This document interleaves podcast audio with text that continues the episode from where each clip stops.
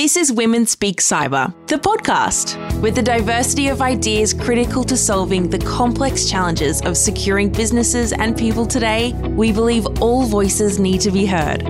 Whether you're an aspiring speaker, leader, or wanting to advocate for others, join Louisa P and Louisa V and their special guests who will share tools, tips, and inspirational stories that will help you to speak cybersecurity with confidence and impact. Charmaine Tan, a very warm welcome to the Women Speak Cyber podcast. We're so thrilled you could join us today. There is so much to unpack from your amazing story. So, welcome to the podcast. Thank you very much for having me. Really excited as well. So, Charmaine, um, I've been following your career for a while. We originally met on LinkedIn, but I read your incredible book, which we'll talk a little bit more about a bit later. but for those that don't know you, would you mind sharing a little bit about your journey? Mm-hmm. I think a lot of people know me for maybe more of my role as Privasec's Chief Growth Officer. So I currently lead our outreach strategy, which is aimed at helping C executives achieve value preservation and business growth objectives with cyber risk management. So it's a very fascinating role because I've had the privilege of seeing the bird's eye view, you know, of the industry landscape and cross sector challenges, you know, what works, what hasn't worked. And this makes my role really meaningful in being able to educate, raise awareness, and foster collaboration within the ecosystem more effectively. So there are people who see all the glam and the glitter, but honestly, the journey I've taken to get here hasn't been a conventional one. So maybe I'll just rewind a bit. You know, I started out with a bachelor's and honors degree in computer engineering. Then I went into executive level recruitment for a number of years. And that really helped me understand the talent resource and how people fit into the wider strategy, you know, especially if a CIO is looking to build a center of excellence and intelligence hub for a global bank. And then I moved into the advisory space, specializing in cyber risk, looking after Asia Pacific relations before ending up in my current role today. And along the way, I found a cyber risk meetup back in 2017, which is a meetup for industry experts to exchange experiences. So we now have over 5,000 people in terms of security professionals across five cities and three countries. So that includes Australia, Singapore, and Japan. That's incredible because wow. the last time I was reading about cyber risk meetups, I think you had 1800 members in two cities. So now you're in five and you've got 5,000. That's incredible growth. How did you get that started?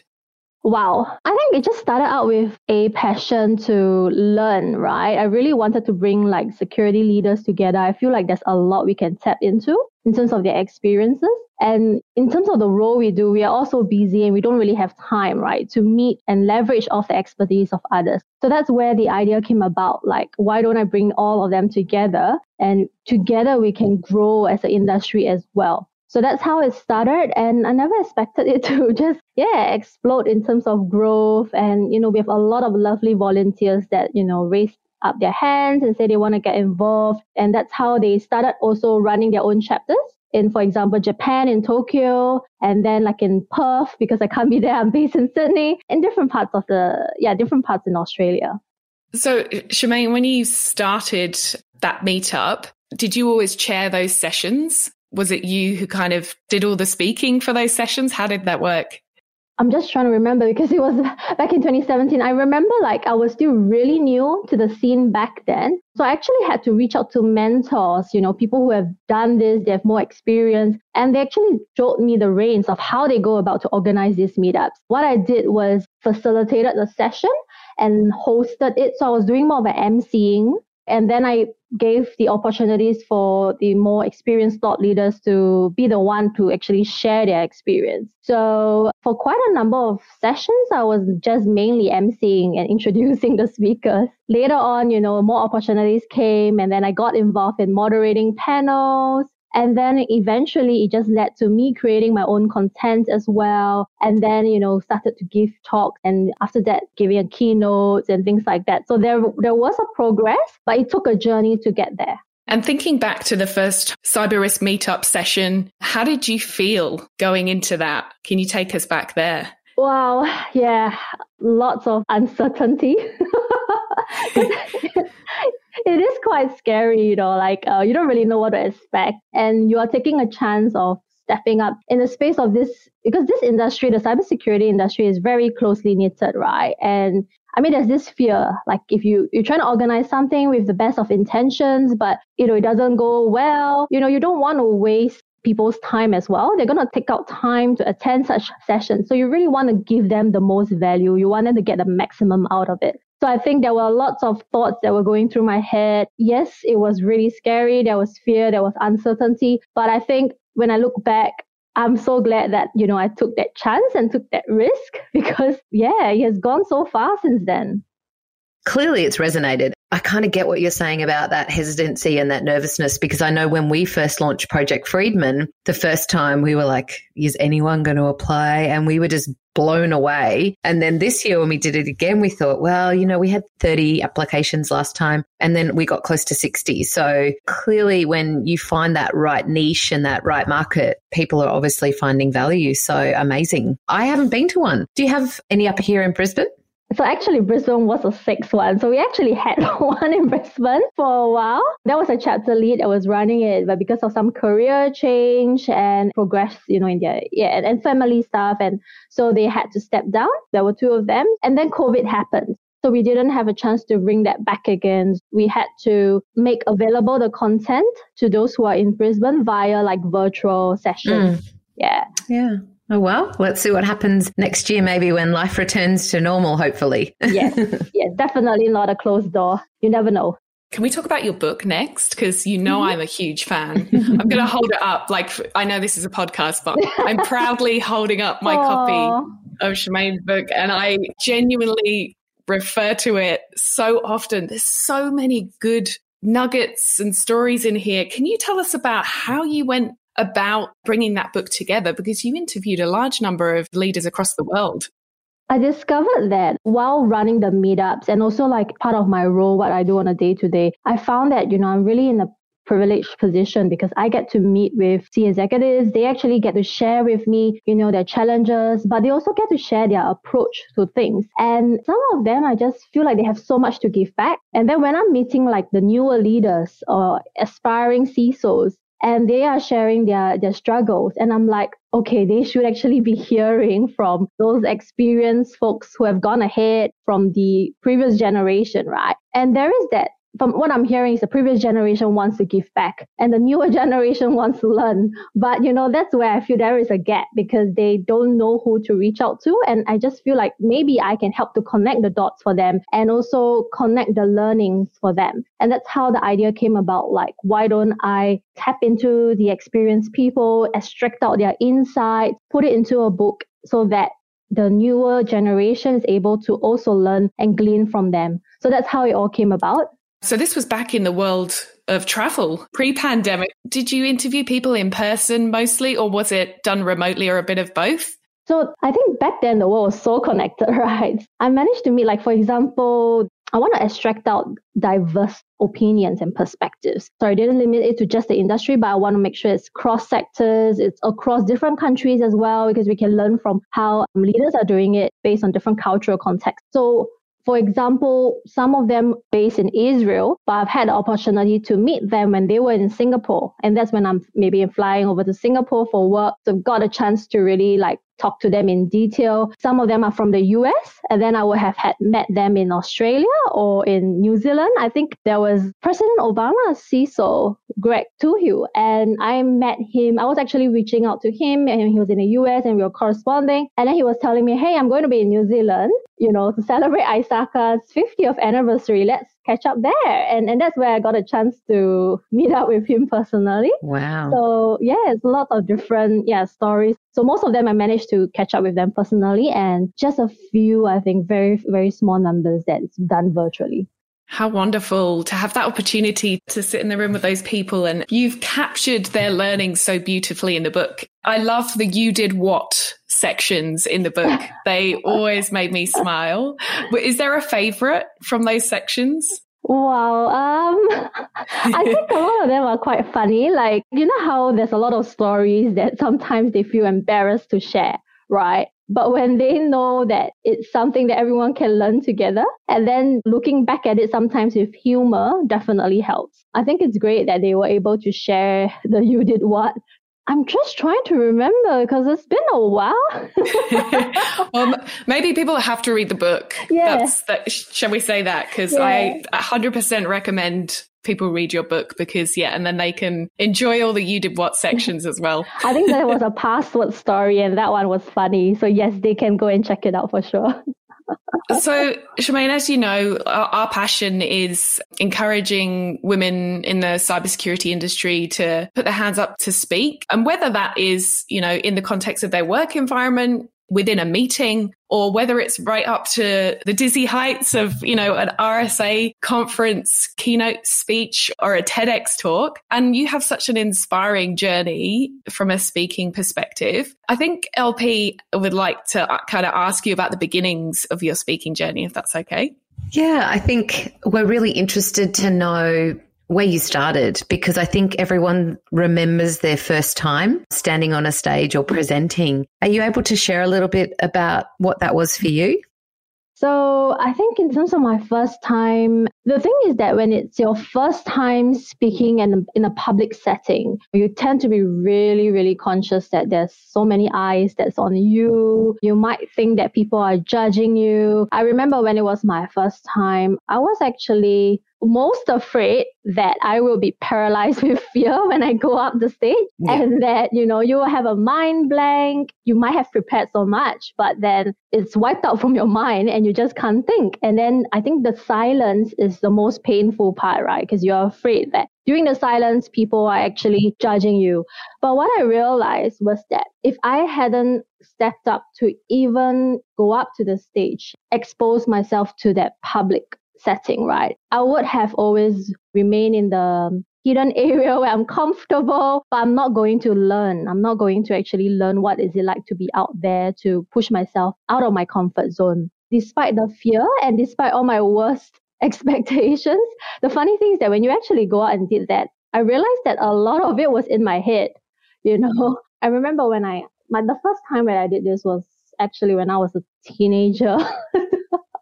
I remember it was um I had this opportunity where someone said, Hey, do you want to try and do some emceeing? Because we had an MC in the junior college, but I think something happened and that person wasn't able to make it. So they said, Do I want to give it a go? And I never ever spoke in public before. And I just said yes. So I think for me, the first step was saying yes to an opportunity that was presented to me. So I went for it and yeah, it was so much better than what I thought. And, you know, sometimes I'm thinking like, okay, I made this mistake, you know, somebody's going to notice, they're going to like think about it. But when I finished the whole experience, people actually came up to me and they were really, really encouraging. And I realized they didn't even notice those mistakes that I was so heavily focused on. And I actually made a funny one where when I first came on stage, I couldn't find my mic because there wasn't.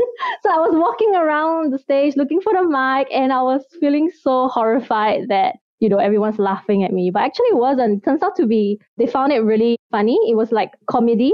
At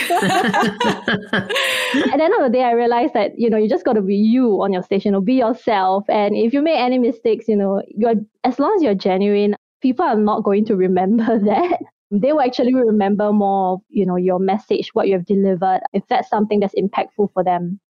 That's so true. We had Jane Frankland on here a few episodes ago. She reminded us when she was in Sydney speaking at a conference, she tripped over on on her way up to the the stage, and I said, I don't remember that. I just remember how awesome your speech was. So yeah, it's so true. I think those things we we feel them so acutely internally, but you're you're right. It's the message that people remember. And we're always so tough on ourselves. Like we're always so much tougher on ourselves than the audience will ever be. It's something that we talk about all the time. It's our self doubt, it's our fears, it's uh, almost us talking ourselves out of it. And then it always ends up working out. It always mm-hmm. does. And I think that's what most of the Project Friedman participants last year would have said. Psychologically, they almost talked themselves out of doing it. But when they did it, the feeling that they had when they were finished and now the confidence to do it again, you know, it's just changed them. So after you sort of did your first one, what were some of the the learnings in terms of did you get a coach and work on anything or was it just stuff that you worked on individually?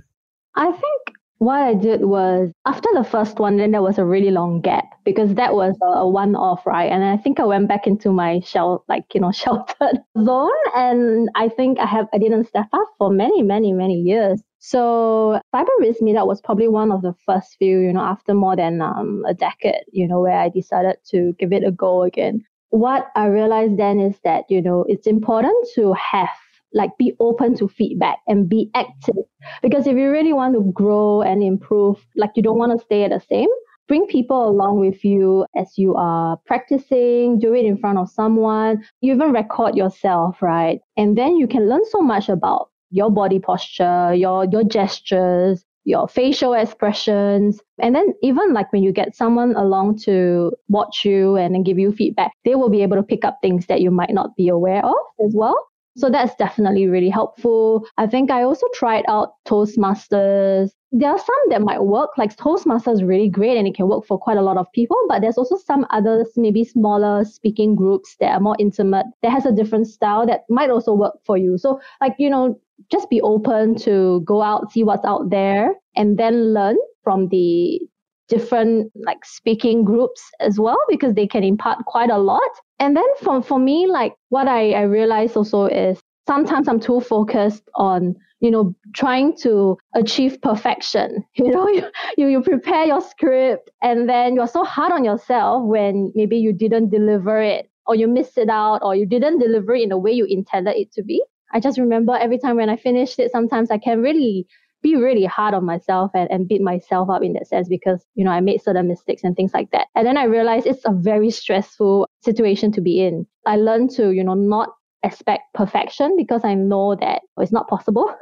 and and also, right, if if we keep expecting that, you know, you will never even dare to give it a go. You will never even dare an attempt, right? So we have to leave room for our unique self and personality and also like not trying to be someone else that you're not because there's only one you right so i've, I've learned to come to terms with like who i am what's my strength also in speaking and then i can learn from the good other speakers out there but you know at the same time also tr- be careful not to fall into the trap of wanting to be exactly like them because mm. everyone is different those are some brilliant tips. We hear that time and time again, that challenge of perfection and I really like your approach to kind of accepting it's okay not to be absolutely perfect, to be yourself and to, and to bring your uniqueness to how you deliver your talks. Yeah, those are some excellent, excellent tips. Thank you. And what about how you prepare today after all that experience you've had with speaking? What's your kind of prep routine look like? We're always really keen to find out again, like every prep routine could be different for different people. But for me, I like to prepare. so what I would do is like I'll brainstorm on the content, on the message, and then I will list out the different points. What I've also learned is, you know, to focus more on the message and the story that I want to tell. Consider the so what element. Like, you know, every time you're making a point or if you're saying certain things, like, why are you saying it? You know, what's the point? What does it mean for your audience? Because sometimes we're very caught up about ourselves. We're just heavily thinking too much about maybe our, our worries or how are we going to look to people, how are we going to sound to people. But it's really not about us, but it's more about our audience. And they're actually benefiting so much just by the fact that you're taking time to share your experience and share the message rather than you not agreeing to do that just because you think you're not ready and you want to be perfect. You know what I mean? Yeah, I think it's focusing on that. So what I'll do is, yeah, I'll come up with key points. I'll practice on the delivery as well especially if it's a keynote conference, you know, I would record myself quite a few times and then I'll watch myself on the video or hear myself on the recording just so I can take pointers of what I can improve from. And then that will be pretty much it. Like I also do run past my content with some of my friends or, you know, trusted people. And then they will give me some tips on certain things and yeah just make sure like you know you really just have to practice. And it's hard if you're if it's fresh content especially if it's new content and then you're going to deliver it immediately like you know without much practice it's really difficult. So like they always say you know to make sure you rehearse it many many times and then at least it's not the first time you're delivering it when you are doing it especially in a public setting. That is some comprehensive preparation i would have to say Very impressive. We, we find there's kind of two groups. There's people who write out their whole presentation and they have the whole presentation in front of them. And then there's people who just write bullet points um, just to jog their memory of what they were planning to cover off. Which one do you tend to do? I think you can tell from. I think I could probably guess. so yeah, I find like my personal preferences. I need to write it all down, like the structure, you know, of how I'm going to say it. So I, I do write verbatim. But then people have given me feedback that they feel that when I'm most spontaneous. Mm. and I have to think on my feet. That's when I'm the most natural yeah, they actually prefer that because they find that it's so genuine and it comes out. So that's why I've learned how to try and strike a balance where there will be some things like if I'm giving a presentation on thought leadership things or there's statistics involved, and of, of course I will need to memorize those things. But then I'll try to leave room also for areas where I can be more spontaneous. I can prep on those pointers, but try not to memorize them so that at least it comes out more uh, authentic. Yeah, that's a good balance. It's a great balance. We want to talk about your TED talk. Yeah. I have watched it. It was so amazing. As I said, I'm a huge fan, so I'm just, yeah, incredibly inspired by you. Tell us about that. How did that come about and how did you prep? Because that's quite a specific format. And yeah, we're really keen to hear all about it.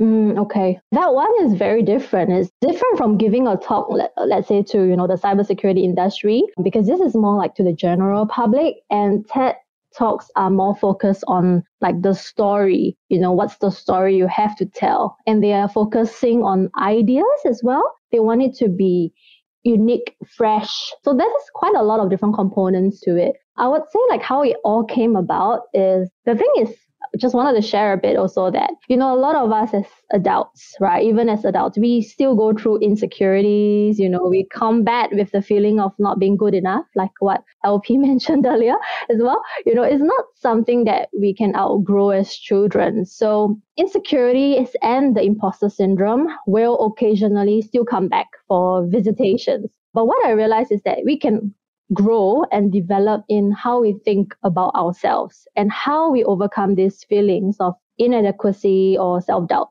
So when I first wrote the first book, which is yeah, Cyber Risk Leaders, and that itself was already quite a scary feeling because you are also putting yourself out there. And you know how we say like words that can't be taken back?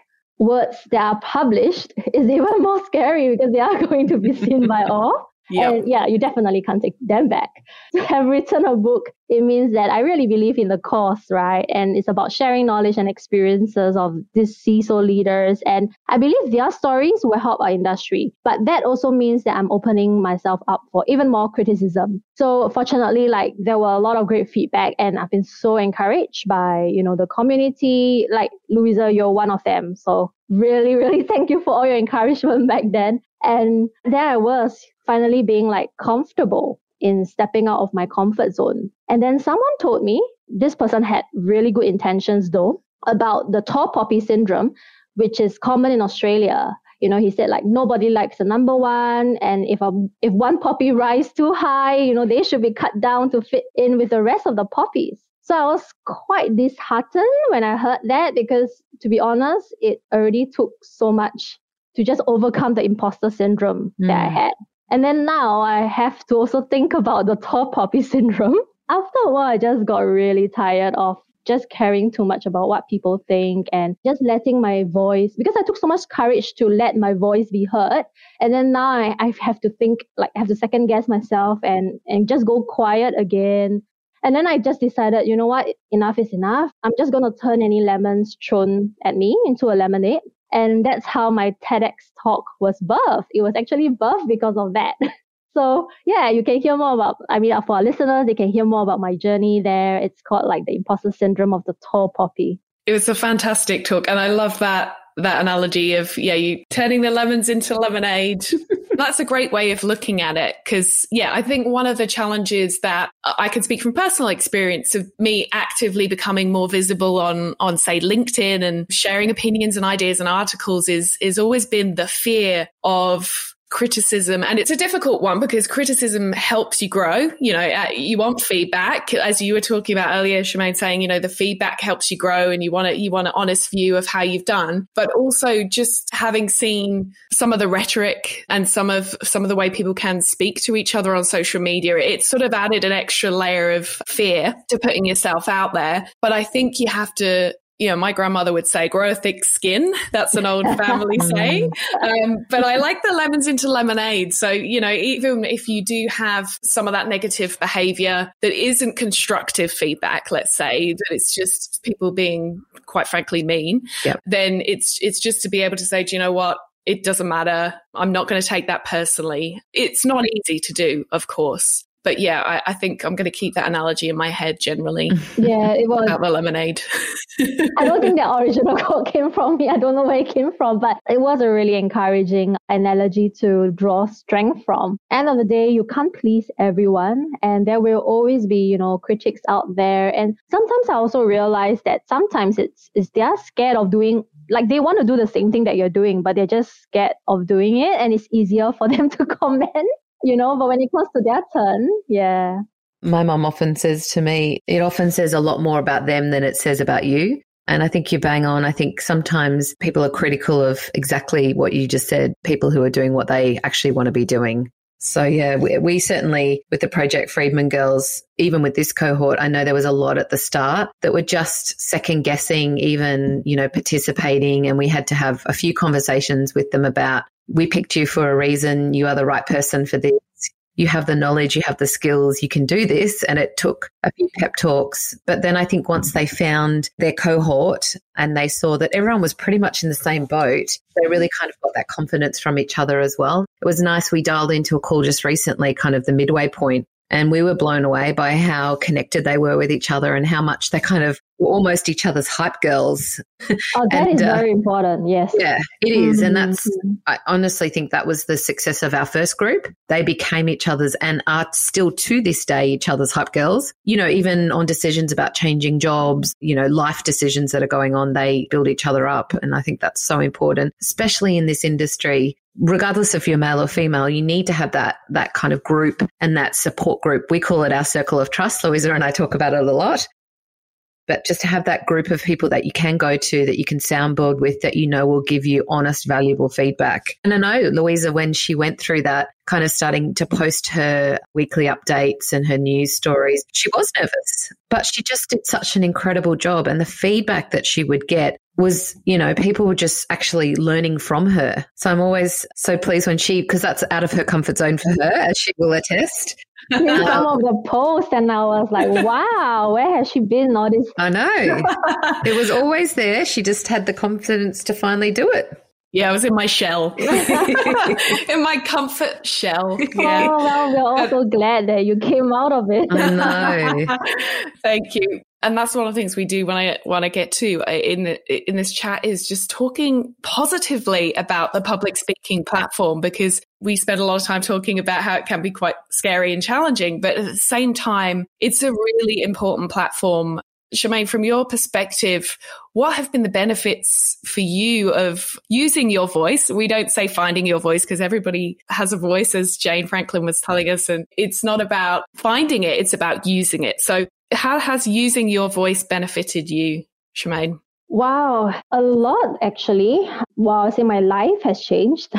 I mean, if I look back, you know, when I was a young little girl, and then I think if I could see myself now, I would never have imagined like what I would have achieved in terms of being able to go for my dreams and being able to see that come to pass. And it all started with as you said, not just finding your voice, but actually using it, right? Because we all have our voice on the inside, but sometimes we let our inner voice drown out our real voice because we are listening to our own self doubts and stuff. But when we actually have the courage to step up and let our voice be louder than those inner voice, and one thing I just wanted to call out also is what, like what LP mentioned is very important, which is look at who you are surrounding with, right? There was this time where I joined a speakers network and I was so amazed to hear their vision, their own dreams, and they really shoot for the stars. You know, when I wrote my first book, I thought, okay, that's it. You know, that's my biggest dream I've done and all that. But being in that network and speaking to them, and I realized, no, some of them have written like seven books, 10 books. and I'm like, wow. And to hear that they are even going further and they're also encouraging everyone else in that network to go for their dreams, I think it's really inspiring. And it mm. just shows maybe we talk about tall poppy syndrome, but we can all actually be tall poppies together, right? And just help each, rather than cutting people down, but we actually help each other grow taller. And together we can really reach for the skies. Off the back of that, just find um, using my voice, I would say there's a lot of benefits. Uh, one of it would be, yeah, I've been inspired to write more books. So my second book is already coming out in November. Wow. Exciting. so that's awesome. And then after that, also just using my voice to help other people find their voice. And I just found like, wow, for example, running the meetup, being able to find people who have a lot of experience, but maybe they they don't necessarily feel comfortable enough to share. But when you actually encourage them and you take the journey with them and then you see them stepping up to do that, it's really rewarding because some of them later came back and gave me feedback. That was that turning point for them. And then now they realized they could even bring those skills. Like one of them was sharing with me that she was in this executive level sort of meeting and everybody had really loud voices. and she was thinking to herself, like, okay, something is like, I need to speak up because I'm seeing something that they are not saying. Then she remembered, like, you know, her experience in the meetup where she became more confident speaking in a panel and she's like you know i can take it like it's a panel session as well and i can speak. And then she decided to just go for it. When she opened her mouth and you know it wasn't like a lot of things she had to say it was just a few key things that really changed a lot of people's perspective. And she was so amazed at the impact that she had in the room just because she was brave enough to speak. And i think it was a yeah male dominated sort of room but she didn't regret it. And she said later on it led to her being able to take that courage as well and go for a job that was actually a very senior job that the old her in the previous past she wouldn't have maybe got enough guts to go for it. But this time she decided she's going to go for it.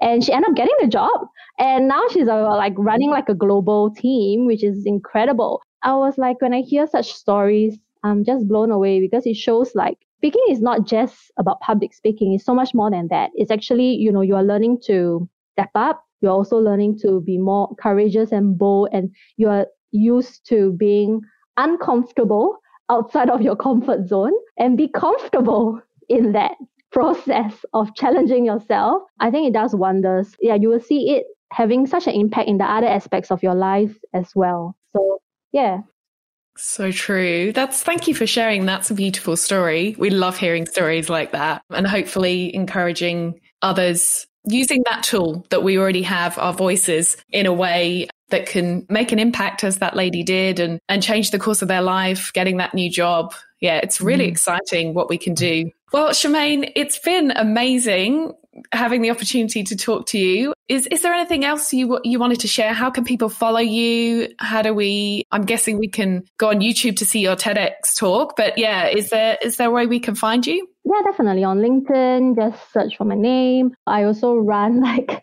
YouTube sessions and, and podcast sessions, uh, but under the Mega C Suite Stories channel. They can check out the Cyber Risk Meetup channel as well.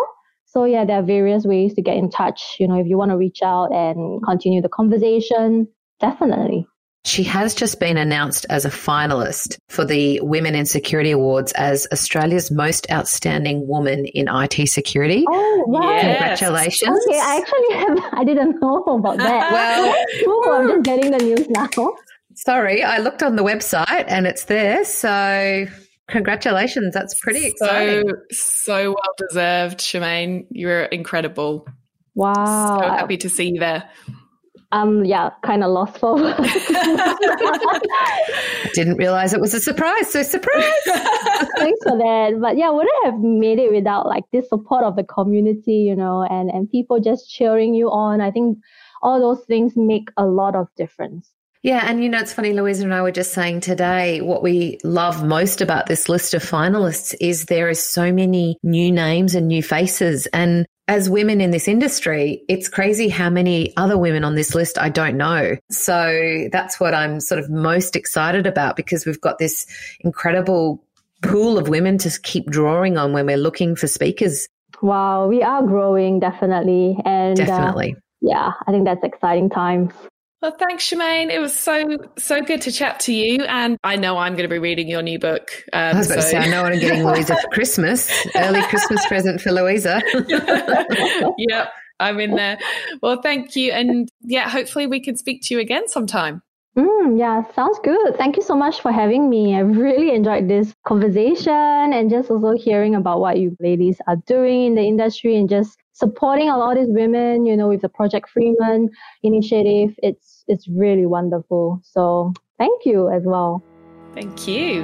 This podcast has been made possible thanks to sponsorship from the Australian Signals Directorate. For updates on Women Speak Cyber and our initiatives to help elevate, grow, and retain women speakers in cybersecurity, follow us on Twitter at Women Speak Cyber or find us on LinkedIn.